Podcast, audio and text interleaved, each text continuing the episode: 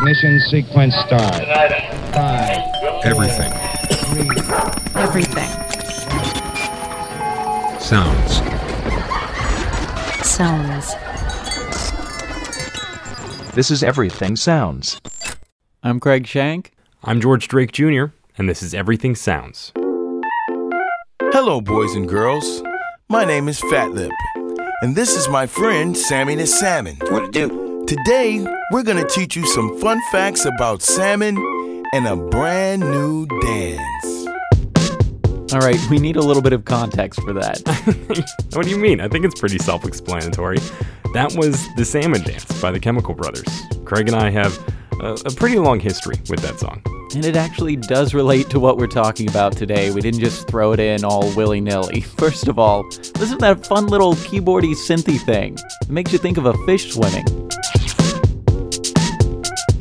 See, it makes you think of a fish, right? Well, yeah, but that's not the best we could come up with. There are a few more. Like back in 1970, one of my personal favorites from the Meters, Chicken Strut.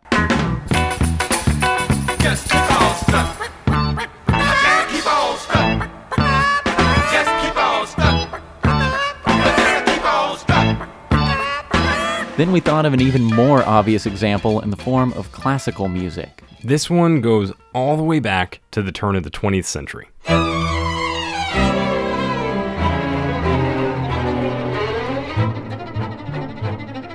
It's a bee! It's a bee! right. But today we're going to focus on Well, animals. hold on, hold on. There's one more example, which, quite frankly, I can't believe you overlooked. Okay, uh, what is it? Well, it's a more contemporary song. It was released in 2000, and I'm pretty sure you know it. Who let the dogs out? Oh, no, no, no. You. That's just too far. I think, I think you mean just right. Who let the dogs out? okay, let's, let's just get to the point. okay. Animals have influenced our lives and music throughout human history, and often it's in ways that are far more subtle than these examples. Today, we'll be talking to someone who has literally wrote a book on the subject called The Great Animal Orchestra. He's an expert on the sounds of the natural world. My name is Bernie Krause, and I'm a bioacoustician. And in, in common vernacular, that means I record animal sounds, however large or small, from viruses to large whales. Bernie's path to bioacoustics was a little unorthodox. He says that he doesn't see very well, so most of his life is informed by what he hears. He was initially drawn to music because it was an expression of sound that he could incorporate into everyday life. Bernie studied violin and composition starting at age three and a half, and he picked up the guitar as a teenager. He wanted to continue working with the guitar into college, but music programs were a bit more restrictive than what they are today. Applied to places like Juilliard and Eastman and Michigan, and was told at every one of them that I, I couldn't get in because guitar was not a musical instrument.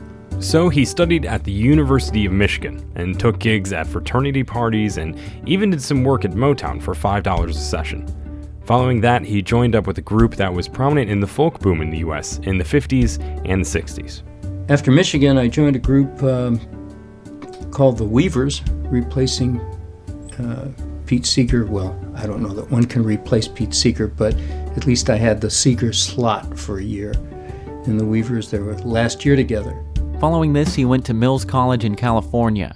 Now, this was during a time when avant garde and electronic music composers such as Pauline Oliveros and Karlheinz Stockhausen were lecturing and performing. And Bernie also began to take a more electronic approach himself. And uh, while I was there, I met a fellow by the name of uh, Paul Beaver from Los Angeles, and together we formed a musical team and uh, also did sessions, some sessions in New York and, uh, uh, the UK. Their collaborative work as Beaver and Krause led to five of their own albums, as well as work on over 250 sessions and even 100 film scores.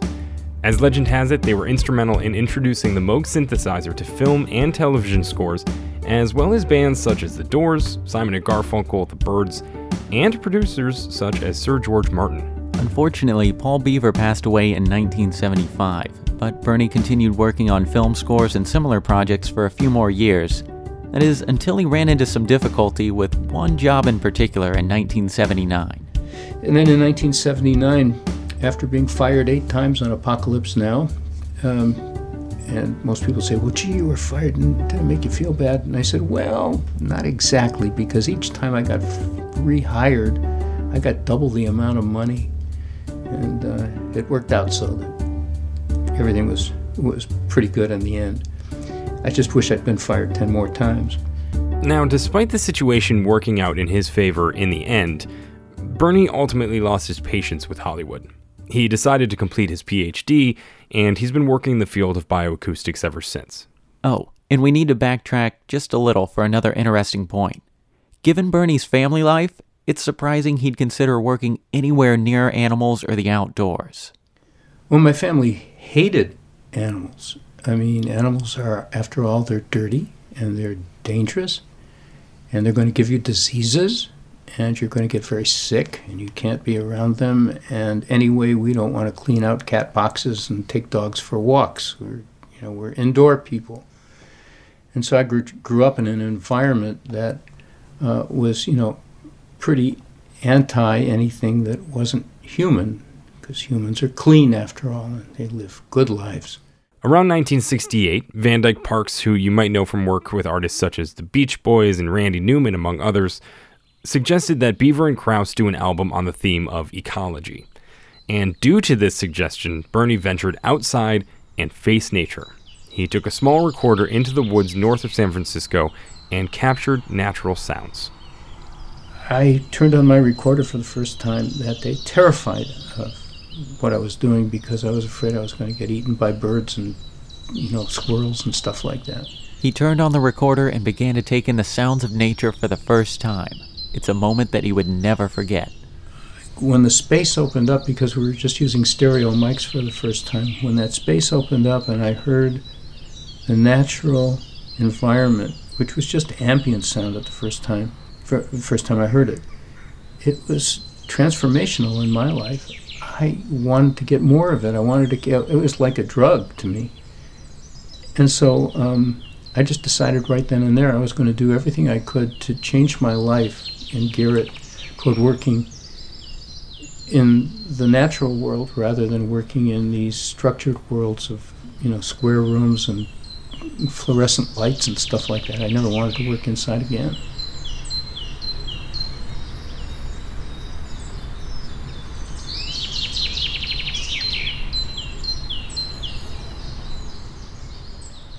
One of Bernie's concerns is how visual our culture can be.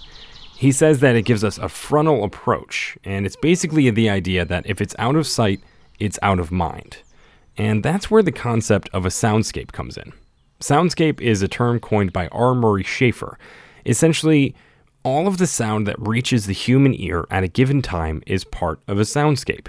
And since sounds reach us from all sides, as opposed to just that frontal visual perspective, Bernie believes that thinking about soundscapes can open us up to new ways of considering the world around us.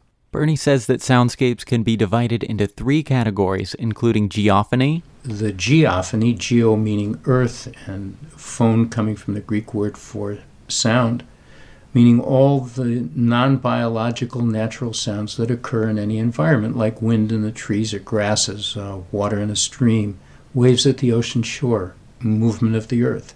Biophony, Bio meaning life, and phone again meaning sound. So sounds of living organisms that uh, that uh, are uh, produced in a given habitat.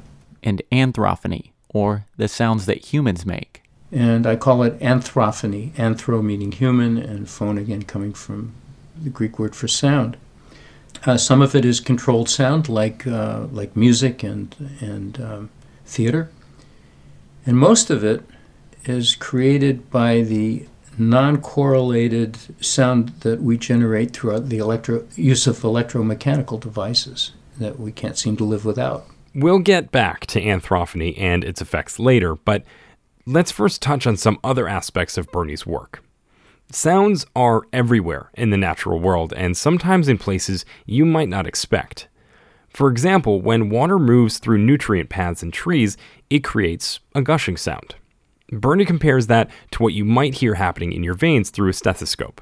But they might bring in too much air at times, and that could cause the cells to pop. But how do you capture those sounds? And so we drilled a tiny hole about the size of a pencil eraser into the trunk of a cottonwood tree where we happened to pick up this odd signal with a bat detector. A bat detector is a type of device that lowers the frequency of the bat echolocation, the bat voices, uh, so that you can hear it when bats are present in an environment and actually record them. Well, uh, we were at this spot uh, recording bats, and we were near a cottonwood tree, and the closer we got to the cottonwood tree, the louder that signal got.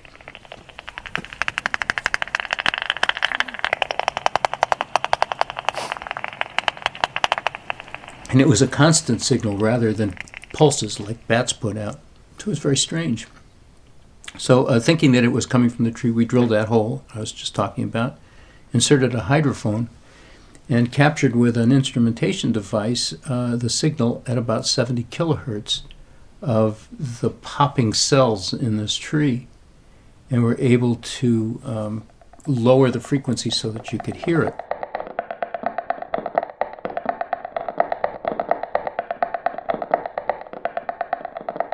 The sound itself was interesting, but what was even more intriguing was how that sound helped set a chain of events in motion. But what we noticed was that insects were drawn to the tree because of the signal, and uh, and the tree was uh, exuding some sap, and then birds were drawn to the tree because of the insects. So it was this whole micro uh, environment that was established uh, as a result of that uh, of, of that sound. That example showcases an important contrast. When Bernie first started capturing sounds in the field, most of the emphasis was placed on capturing the sounds of individual elements in a soundscape. But most of the large collections in the world have been done from the perspective of, uh, you know, abstracting and fragmenting that world into individual sounds, and you really learn nothing from that. You learn the difference between a song and a call, maybe, and you get the sound of the bird isolated technically in a recording, but it doesn't give you very much information about where that bird sang and why it sang that way and what the relationship of a song is to other birds and insects and frogs and mammals in a given environment.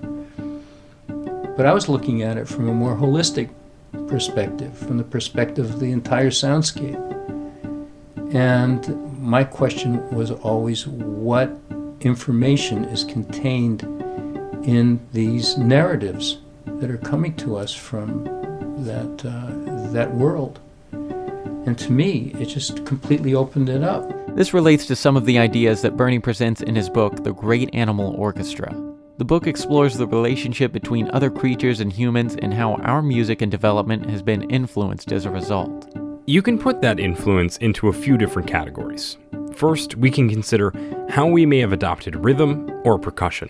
Not only did we learn rhythms, and we learned rhythms from watching primates pound out these wonderful rhythms on the on the uh, buttresses of fig trees in the rainforest that they lived in, and uh, and when it was observed by early humans that that uh, these rhythms and signals were affecting other groups of uh, primates way in the forest, we figured that there was probably some kind of signal involved in that and some way to use that uh, pulsating information as a uh, as some kind of com- communications tool. And so we adopted rhythm to do that. In a lecture at Yale University in 1962, French composer Edgard Varèse asked, What is music but organized noises?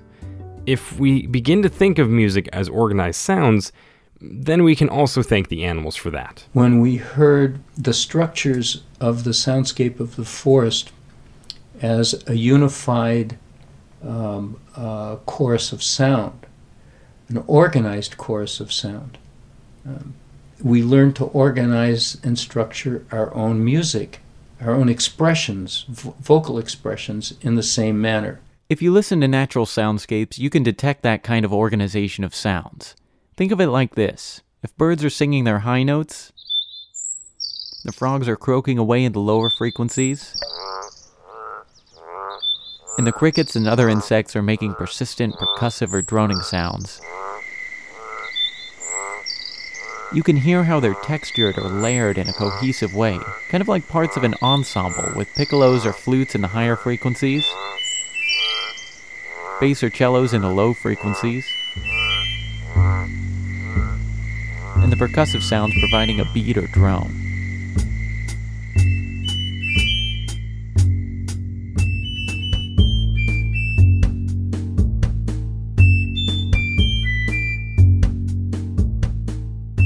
So we picked up rhythm and organization from the natural world, but what's left?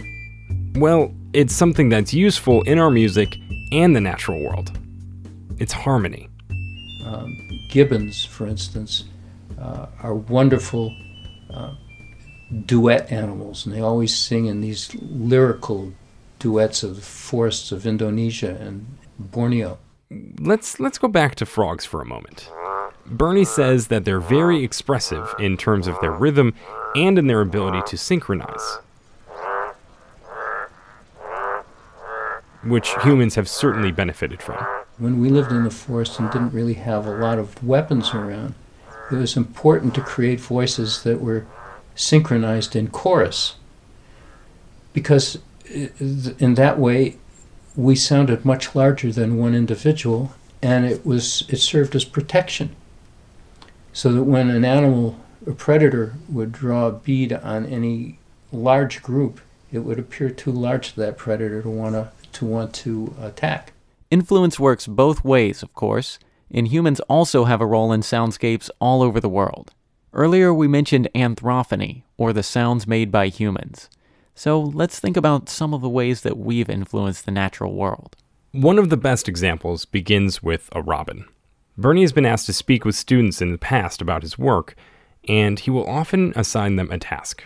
I tell them, I say, here's a little recorder, go out and record a robin. And so what they do is they go out and they go in their backyard and they see a robin in a tree and they hit the record button and they try to record.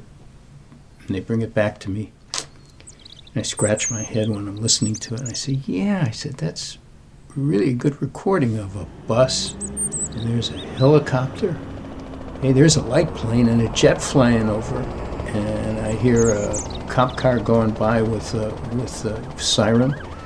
I said, I'm, not sure I hear a robin yet. And I said, here, here's the recorder. Go back and try again.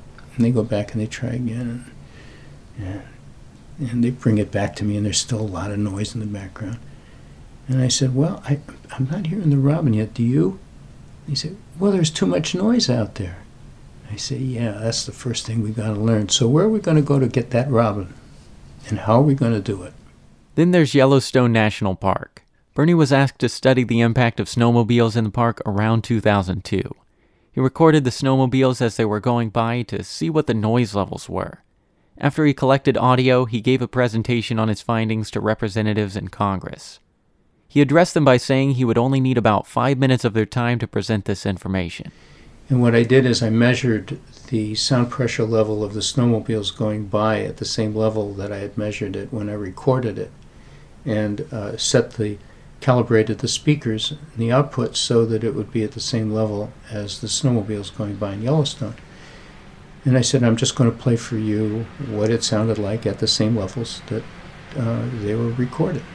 And here it is. And I played the, the material for them.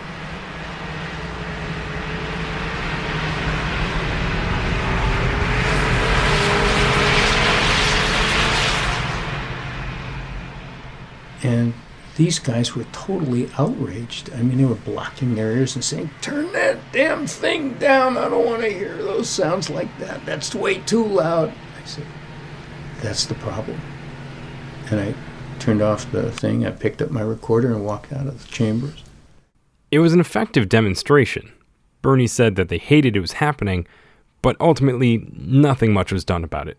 The Yellowstone snowmobile issue involved 15 years of debate and four lawsuits. The National Park Service laid out a plan by early 2013 as an attempted compromise between the tourism businesses and the environmentalists that would still allow snowmobiles in the park, but the fleet numbers, emissions, and sound levels would all need to be reduced. Regardless of where the snowmobile debate ultimately ends up in the future, Bernie says those high noise levels have a huge impact on elk and wolves in Yellowstone. And the fact remains that there are hundreds of miles of snowmobile trails just outside of the western boundary of Yellowstone. Earlier, we framed this conversation in the terms of our influence on animals. But Bernie, well, he has a different opinion. Well, we're not influencing them. We're just terrorizing them and and causing them a lot of stress in the same way that we cause ourselves a lot of stress. How do we cause ourselves stress when it comes to noise? Think about all of those places that we like to gather or visit restaurants, bars, and other public spaces. So we're drawn to these spaces. We're sucked in. We uh, and we think that there's a lot happening there, and we get into them, and all of a sudden we can't figure out why we feel so tired and depressed. Well, first of all, you can't hear the other person sitting three feet across the table from you. You can't hear what they're saying because there's too much clatter going on around. Bernie thinks that some of this stems from a disconnect with the natural world and the fact that sometimes we think that we're above it. He says that sometimes we can think that our judgment is almost infallible and that some people still resist the idea that we evolved from non human ancestors, but that's not always the case. But the wonder is not in the resistance. The wonder is in the the knowledge of what we can learn uh, from listening to and being part of that natural world experience. How do we get more in tune with the natural world experience? Bernie believes that we need to try to be more generous. What we need to do is we need to stop inserting ourselves in the life structure of the natural world with all of our noise, with our presence, with our arrogance, with our sense that, you know, we can do anything we want and it's all there for the taking. Uh, we have to be a little bit more generous with it because it really speaks to how we're treating ourselves because that's the source of our life. It's a source of our air, it's a source of our water, it's a source of our food. And if we break down that structure, we ain't going to have water or air or food. And that's changing really fast now. Got to pay some attention.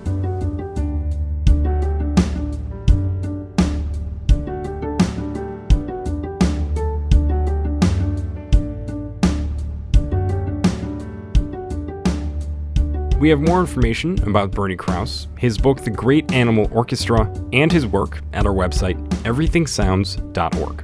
And while you're waiting for a new episode to be released, you can find more stories, photos, videos, articles, and more information about sound in everyday life on Facebook, Twitter, and Tumblr. We share new and interesting content all week long, and you can find the links at everythingsounds.org. Or you can just search for us in your social media platform of choice.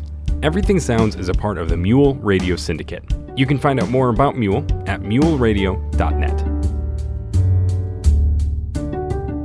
Thanks for listening to Everything Sounds. I'm Craig Shank. And I'm George Drake Jr.